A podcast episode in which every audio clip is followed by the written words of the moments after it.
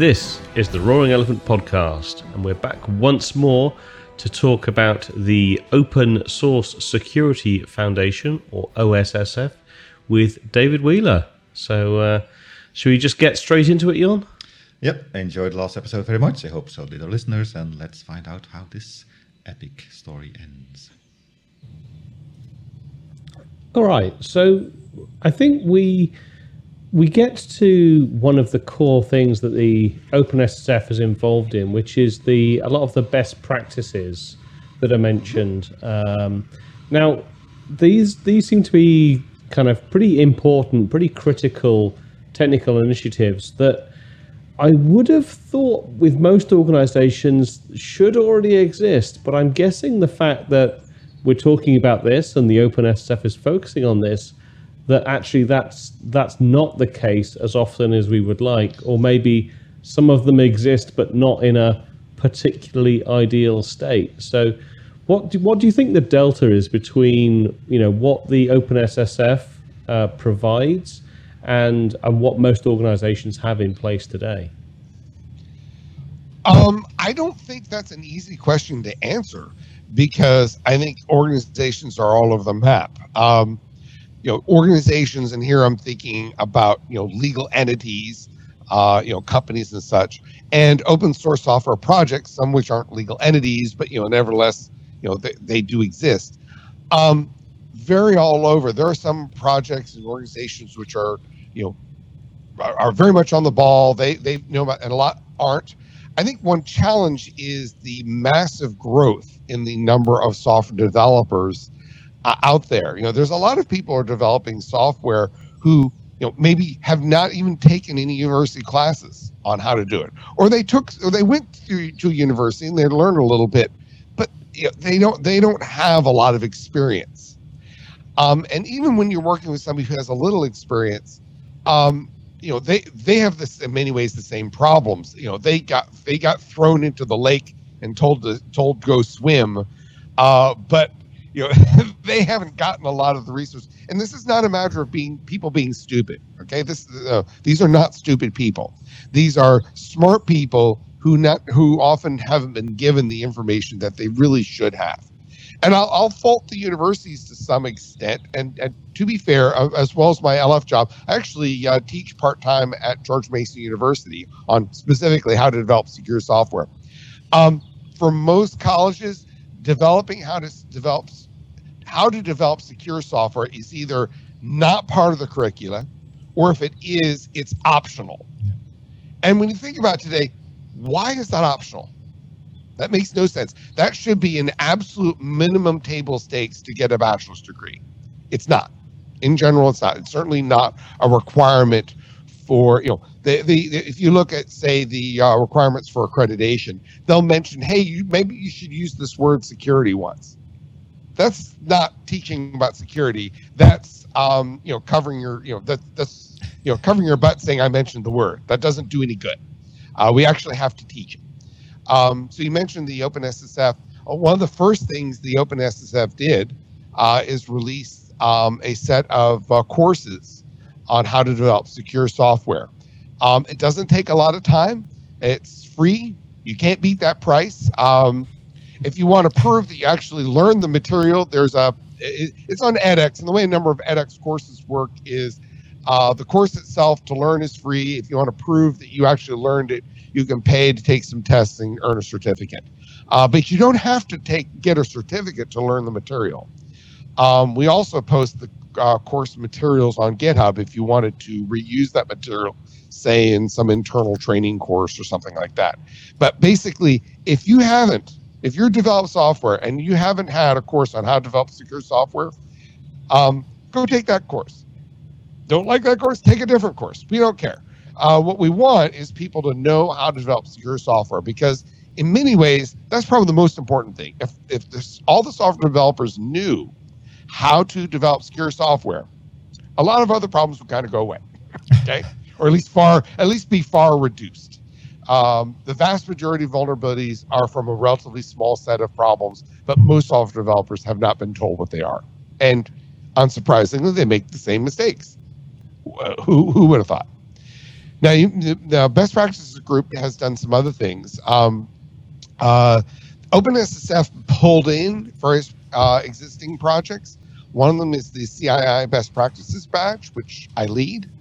Um, and that is a set of criteria for how to develop software, open source software, and focusing particularly on how to develop secure software.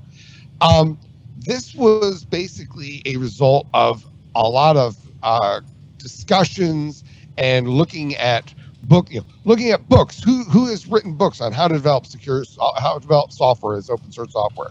Who are the leading projects who really try to do a good job developing secure software? And by looking at their practices, we boiled it down to a relatively small set of things you should be doing.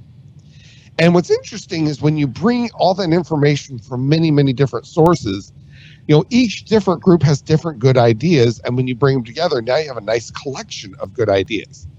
And, you know, if you're working on, if you're working on develop, if you're developing open source software, please work down on a badge. If you're thinking about using open source software, hey, see if they've earned a badge.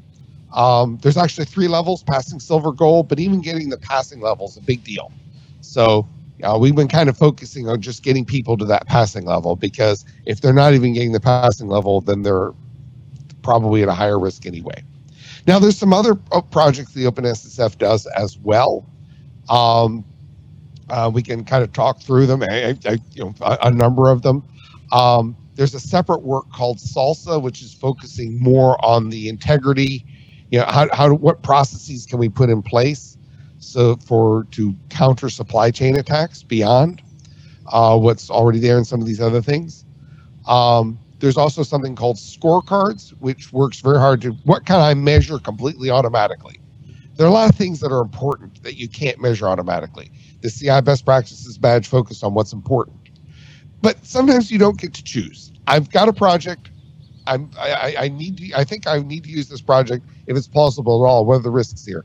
Scorecards is working on what can we measure automatically to help figure out uh, risks for that, and that can be really, really helpful information. So you know, that's just a couple of the projects within the OpenSSF, um, and you know they, they're basically working towards trying to make the world better by improving the security of the open source software we all depend on. Very nice, very nice.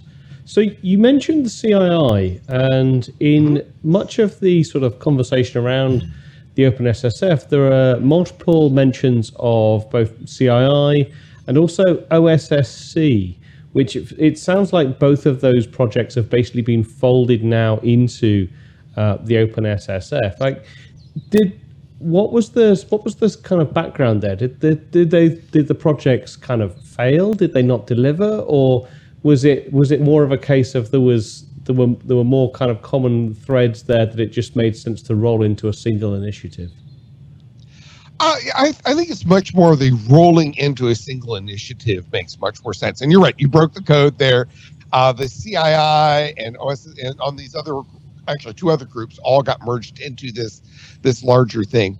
Um, I think there were some um, the the CII um, actually did a lot of good work, um, but um, I think uh, structurally they um, they they made some decisions early on that I think they're going, well, yeah, maybe we shouldn't have done that. Like you know, they, we wanted they wanted to make sure that everybody was on board, and so if I recall correctly, it required um, unanimous votes to get anything done. I don't know how many. I, I, don't know who thought that was a good idea, but let me tell you, getting unanimous agreement on anything is hard. yeah. So yeah. Um, and and I think the broader issue though was that uh, there were a number of folks involved in the CII, but other companies had gotten involved with other groups, and it's like, it was be much better if we could find a way to get everybody on the same page. And what's strange is that almost all these different groups, they were all already members of the Linux Foundation, and yet they'd formed um, independent groups and go, you know what, let's just put it all together. Let's all work together. Um, and I think it made sense. And so, um, you know, and so the OpenSSF was formed um, as essentially merging in and bringing in these different uh, organizations. Um, and I think that's been a good move. Now, one of the challenges that the OpenSSF had, and this was not really, uh, uh, you know, the, the discussions had been going on for some time. But you may have heard of this, this thing called a pandemic. uh, Just a little bit, okay. yeah. I, something registers, bit. yeah. Yeah. So so it turns out that starting up a new group is harder during a pandemic. Who would have thought? And and and these early discussions were just when the pandemic was starting, and um, it was very very difficult to get at the time when the pandemic was first starting to grow in. Nobody knew what the economy was going to look like. Uh, for, for, for good reasons. And so at the time, there was an agreement with the open. Okay, OpenSSF, we're going to start it. We're, we're going to put in some funds. The LF put in some funds. Some other organizations put some funds up to do some things. Uh, but uh, they weren't going to have membership fees because nobody knew what they could commit to. Um, and, but the, uh, the, intent was always that eventually there was going to be membership fees. And right now, by the way, that, that's the transition that's finally happening is the expectation is that they're going to switch over to a, hey, we would love members there'll be a membership fee. And the uh, advantage of annual membership fees is that that gives them suddenly money, much more money to actually go and do things. One of the things they really want to do is identify critical projects and go in and create pull requests or merge requests, you know, depending on the systems that they use, um, to make improvements to really important pieces of software to fix vulnerabilities, to harden them up. Uh, but that requires uh, real investments. Um, so those kinds of activities, which are going to require more funding, um, uh, they're basically getting ready. They're working, doing research right now to help better identify critical projects. But some of that work is going to have to wait until they have a, a larger and stable funding stream. And, you know, and, and that makes sense. You, you know, you walk before you run, especially during a pandemic. Yeah, yeah, yeah. No, that makes makes a lot of sense. I mean, the one of the things I would say. So obviously, there's quite a lot of work, and our audience can go and, if they're interested, can definitely go and take a look at uh, a lot of the best practices. Like those seem to be pretty advanced and you know very well thought out. From I've spent a bit of time in this space before, and a lot of the concepts used here are pretty familiar to me. And of course, you mentioned the edX courses. Um, you know, there's a lot of a lot of good material there that's that's starting to help people move in the right direction. Uh, but you know, what's the what's next for the OpenSSF? What are the the next areas that that the the, the team wants to focus on, and what's the the next kind of steps for adoption, that side of things? Well, I think I've already mentioned one, which is this transition from the um, no fee because nobody knows what things are going to look like in pandemic to a, a fee, uh, um, a membership fee, um, and uh, being able to go and fund specific work for. Now, there's no way the OpenSSF can fund all projects. That, that is not that is not reasonable. Um, but uh, the expectation is that there's a much smaller set of really critical projects, which if we can get some people doing security audits uh, to really look in for problems and then go fix both problems, actual vulnerabilities, but also just hardening things so that future maintenance is less likely to introduce vulnerabilities. Um, the expectation is that's going to help, as well as, and there's already some work on uh, additional work trying to uh, find ways to kind of help the larger set of projects that they won't be able to do uh, kind of that very focused work on. Um, let's see. As far as other things to go, um, uh, they've already developed a kind of a draft, what's they call a uh, metrics dashboard. Uh, go to metrics.openssf.org and type in the name of a project. Um, if it's got data on it, it'll share some data about it. Um, I know they'd like to improve that. Uh, they're already talking with some other folks within the Linux Foundation and, and outside uh, to make improvements there. Um, so I, uh, one of the thing, broader things though, I'll appeal though, is that fundamentally, um, I don't know how many of your listeners are familiar with how the Linux Foundation works. So maybe I should give the quick, the, the, the yeah, 30 yeah. second explanation. By all means. I'm sorry? Yeah, yeah. by all means, so, a quick intro would be great. Yeah, so the Linux Foundation is is an, an interesting beast. Um, you know, it's essentially a foundation that creates foundations. You know, from a from a legal perspective, there is just one legal entity, I believe, the Linux Foundation. But what it then does is says, hey, here's a big problem that a lot of folks want to work on. Let's create a foundation to resolve that. And inside the foundation, there can be a number of, of projects, uh, things for developing software specs. You can have working groups to try to work out uh, a number of different things.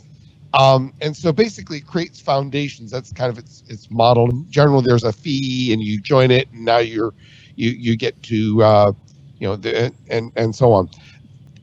The uh, open from that perspective, the Open Source Security Foundation is just it's another foundation. This one happens to focus on the security of open source software, uh, but it, it's still a foundation. Um, and the reason I mention all this as background is, you know, what will the OpenSSF do in the future? And the correct answer is whatever the members decide to do. okay, uh, you know, it's you know, um, and you don't even have to be a formal member if all you want to do is show up on a project and propose a patch, you know, propose an improvement to it. You don't even have to be a member; just show up and propose it.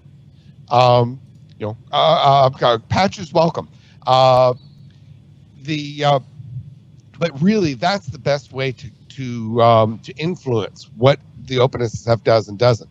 From that perspective, I'm fun, fundamentally a subject matter expert. I am there to help the members, you know, uh, you know, as they work out. Well, you know, you know, what can you do? Well, here, here i will talk to a bunch of bunch of you, make a, help you make lists, and I'll help you look at the pros and cons but in the end, I'm there to help the members be successful uh, in you know developing and improving the security of uh, open source software. I lead certain projects within it, but overall, I am there to support the membership of the OpenSSF with the broader goal of making the software we all depend on secure. I mean, it sounds like there's a you know, there's an almost um, like incredible variety of different areas that the OpenSSF could sort of progress into. That's going to make it quite, uh, or is that, I guess, going to make it difficult to sort of understand, you know, what what does success look like for the OpenSSF? You know, what you know, because there are so many different avenues, so many different areas that you could explore. You know, uh, uh, what, how do you know when sort of uh, when you're trending in the right direction? Because I'm sure you'll get a huge variety of different uh, thoughts and feedback on on what people would like to see next. Uh, fair enough. In in fact, we've. I, we have had and are currently having discussions very much you know on that very vein uh, you know what does success look like uh, and part of the problem is actually a fundamental problem, a problem weakness within the security community that's been true for uh, as long as we've had computers. We don't have a good way to measure security. What you re- what a lot of people say when they first hear about security is, "Oh, how many pounds of security is that?" okay, um, you know, you know, please convert to kilograms uh, if, if you're outside the U.S.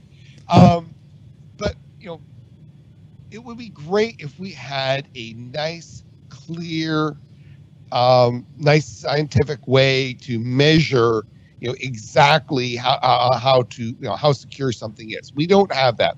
We do we do have the ability to hire humans to do security audits. We can run tools to look for certain classes of vulnerabilities that may find some of them, and sometimes they'll be correct.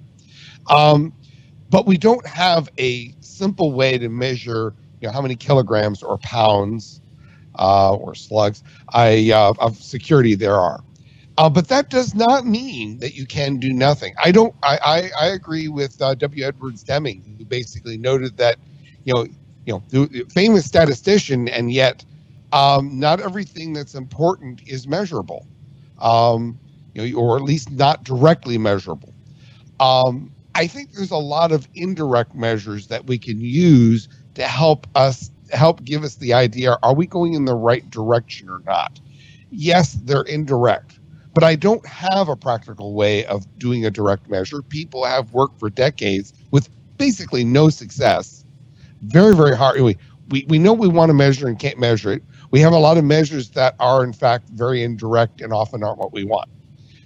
Okay, but can we find ways to identify measures that give us a suggestion that things are on the right path? So, for example, um, yeah, I mentioned the edX course. We have, if you total them up between the three courses, because people can, there are actually three courses and people can sign up for them independently. Uh, we have over 4,000 registrants and we keep getting more. Um, the CI Best Practices badge has over uh, 400 participants. Uh, I, I, can even send you a link for the stats that we track. Uh, but you know, let's see here today. Uh, let's see. Well, uh, I have over we have four over 4,000 participating projects and over 600 projects with at least a passing badge. So, um, you know, so it, does that tell you that everything is perfect? No, but what this gives you is um, evidence that things are progressing, and I think that that's what we're because we don't have that idealized measure. That doesn't mean that we must give up. Instead, what we've got to do is find out. Well, okay what is the evidence that we can find that will help us determine if we're going the right direction or not. And I think those measures, for example, uh, do give us um, some evidence that indeed people are taking our, that the stuff that the OpenSSF has done, they're using it, things are getting applied, things are getting used. Um, and I've even gotten some specific stories. Um, some people don't like stories because well that's not doesn't have a number attached. Well but you know stories that tell you what's actually happening in many ways are more important than a number. So we have projects who said hey we worked on say getting a badge. I'll, I'll use that because that's a friend of mine. Um, and here are the changes we made and as a result we know things are better. OWASP zap didn't have tests uh, automated tests. They knew they should but they didn't. They didn't they didn't Oh, we want a badge. You have to have automated tests to get a badge. All right, we'll implement automated tests. And once they implemented automated testing, oh man, I wish we'd done that years ago. we're so glad. We're, we're so glad you gave us a reason that you needed to to do the things. You know, because most the CI best practices badge for the main part, you read them and go, oh yeah, I should do that. And we have rationale that explains why uh, the criteria are there. But um, you know, what we want to see is projects going, yes, we did that. We're glad we did that. We can see the improvements. Um, and so that plus these other quantitative measures, I think, give us, they're not the idealized measure maybe you would like to see, but it's what we can do today. And it at least gives us reasonable evidence that we're heading at least plausibly in the right direction. I one of the things I think is particularly challenging uh, when you're talking about measuring and security. I, I couldn't agree more with the, the, the the thoughts that you shared. But one of the challenges that you often see is many of the things that people use to measure security are all lagging indicators. You know, how many data breaches were there last X? How many how many times was certain you know, were vulnerabilities found in software package Y? You know, how many um, you know buffer overflow problems were there in you know package Z and you know so on and so forth? And the, they're all sort of things that happen after the fact, and there are so there are a couple, but there are so few things that you can actually meaningfully measure and, and test for that are sort of that are not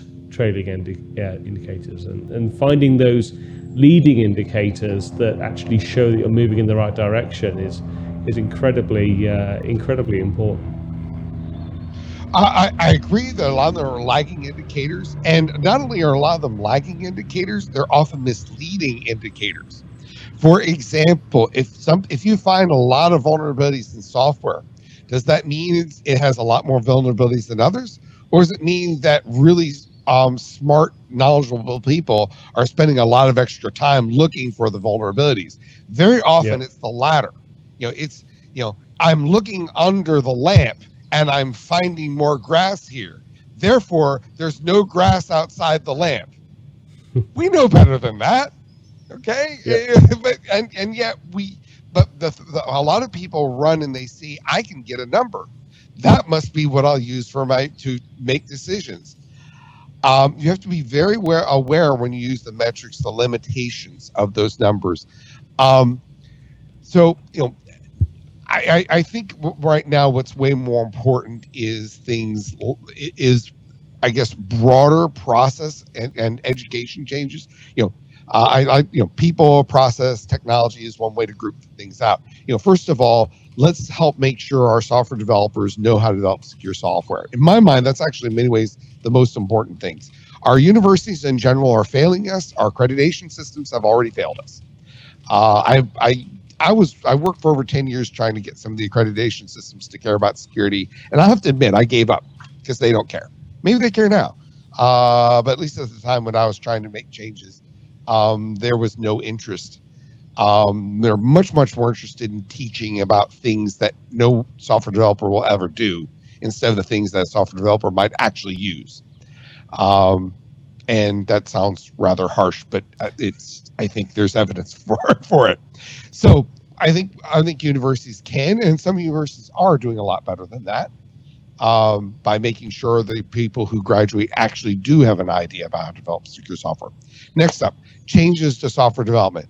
Um, if you don't have a CI pipeline in your software development project, uh, that's a mistake. Go fix that problem first. okay. You know, basically, when you make a change, there should be a whole bunch of automated tests and a whole bunch of tools to analyze your changes, to look for problems so that you can immediately identify them or relatively immediately identify them, fix them before they go out. Um, and those tools should include, as I mentioned, automated tests. They should also include uh, analysis tools like static analysis tools, dynamic analysis tools. There's various tools that can help find vulnerabilities. Uh, some developers may complain, but sometimes it's wrong. It's true. Some uh, auditors may say, but sometimes they miss vulnerabilities. That's true too. That doesn't change anything. Okay, these tool, uh, a collection of tools can help reduce the number of vulnerabilities that get out to the end users, and that is uh, critical for those folks who are going to be stuck with our software that we develop. Got it. Got it. Well, I really appreciate the the intro to OpenSSF you've been able to give us. Um, before we wrap up, is there anything you know really important that you think we've missed? Anything that uh, that we didn't hit on that the audience should know about? Uh, I, am sure I'll think of 20 more things as soon as we uh, kind of ha- hang up, as it were. Uh, but let me just kind of um, c- kind of uh, m- mention a, a, couple things uh, quickly in passing. Um, you know, I, I um, let's see here. If first of all, if you are developing um, software, as I mentioned, you know, make sure that you get your CI pipeline set up with a whole lot of changes. Learn how to develop, get a badge. I mentioned that. Um, another really key thing is monitoring for known vulnerabilities in your dependencies, uh, because nowadays software builds another software, which builds another software, and we need to keep. You know, when a vulnerability is found in some of the subcomponents underneath, we need to rapidly update through. I already mentioned checking what you depend on before you um, uh, be, be before you bring it in because it might be a typosquatting attack.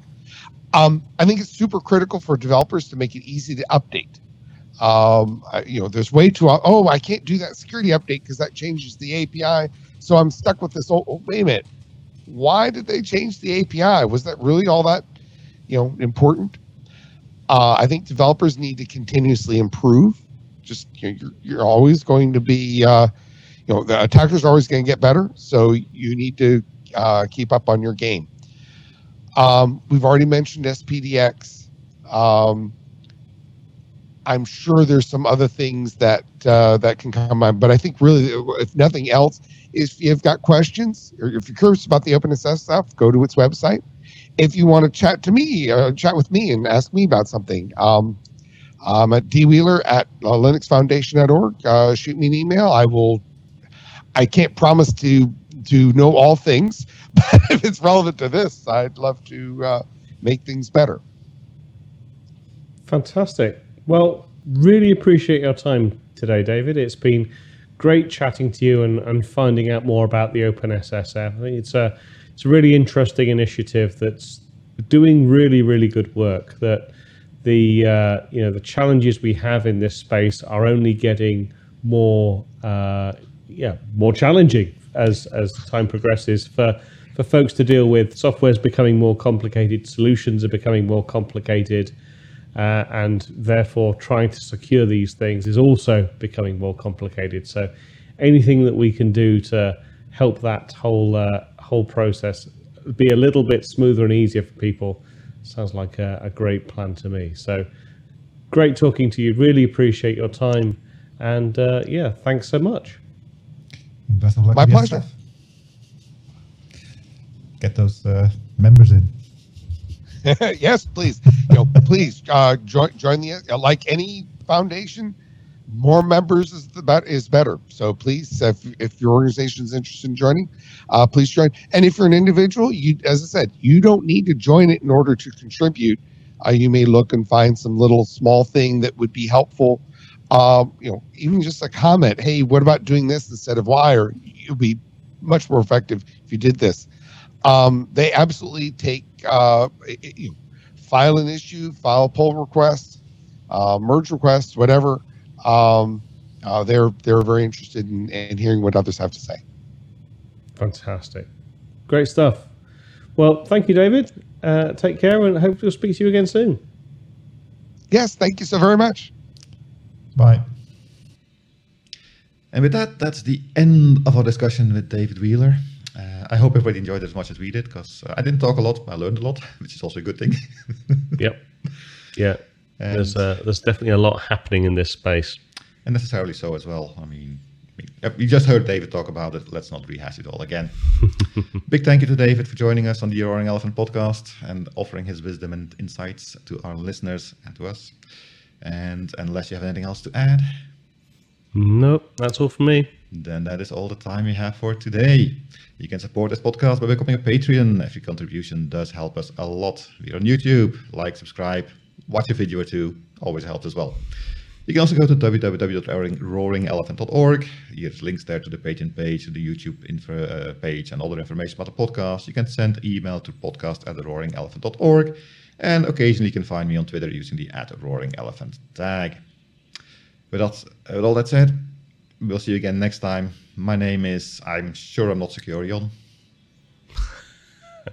and my name is, I'm still secure, Dave. and that's how we compliment each other. And we look forward to talking to everybody again next week. Goodbye. See you then.